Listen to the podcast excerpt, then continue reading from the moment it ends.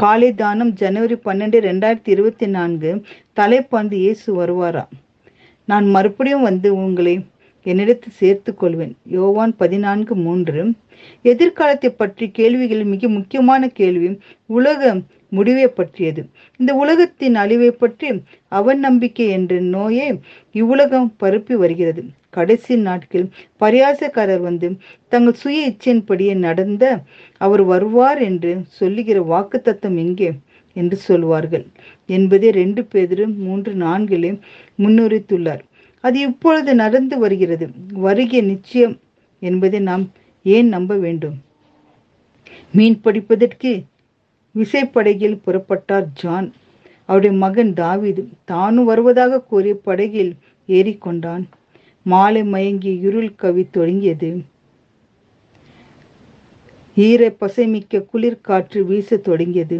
தந்தையும் மகனும் வீட்டிற்கு புறப்பட போது நன்றாக இருட்டி விட்டது. படகை ஓட்டி கொண்டிருந்த தந்தையிடம் மகன் அப்பா இருள் சூழ்ந்து விட்டதே. வழி தவறாமல் வீடு போய் சேர்ந்து விடுவோமோ?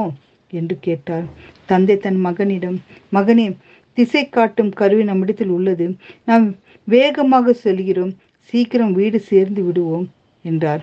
மகன் கடலை பார்த்தான். எங்கும் இருள் பயம் அதிகரித்தது. மீண்டும் அவன் தந்தையின் அப்பா ஒருவேளை நமது படகு ஏதாவது பறையில் மோதி விடுமோ? பாறையில் வே மோதி விடுமோ? என்று கேட்டான்.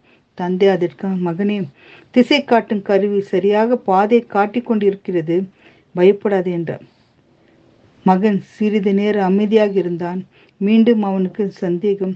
அப்பா ஒருவேளை நீங்கள் வாங்கிய திசை காட்டும் கருவி பழுதாகி இருந்தால் என்றான். தந்தை மகனே இந்த திசை காட்டும் கருவி தன்னை நம்புகிற ஒருவரையும் இதுவரை ஏமாற்றியதில்லை. இனி ஏமாற்றாது என்றான். நம்மிடம் ஒரு கருவி இருக்கிறது. அது தவறாக எதையும் காட்டாது.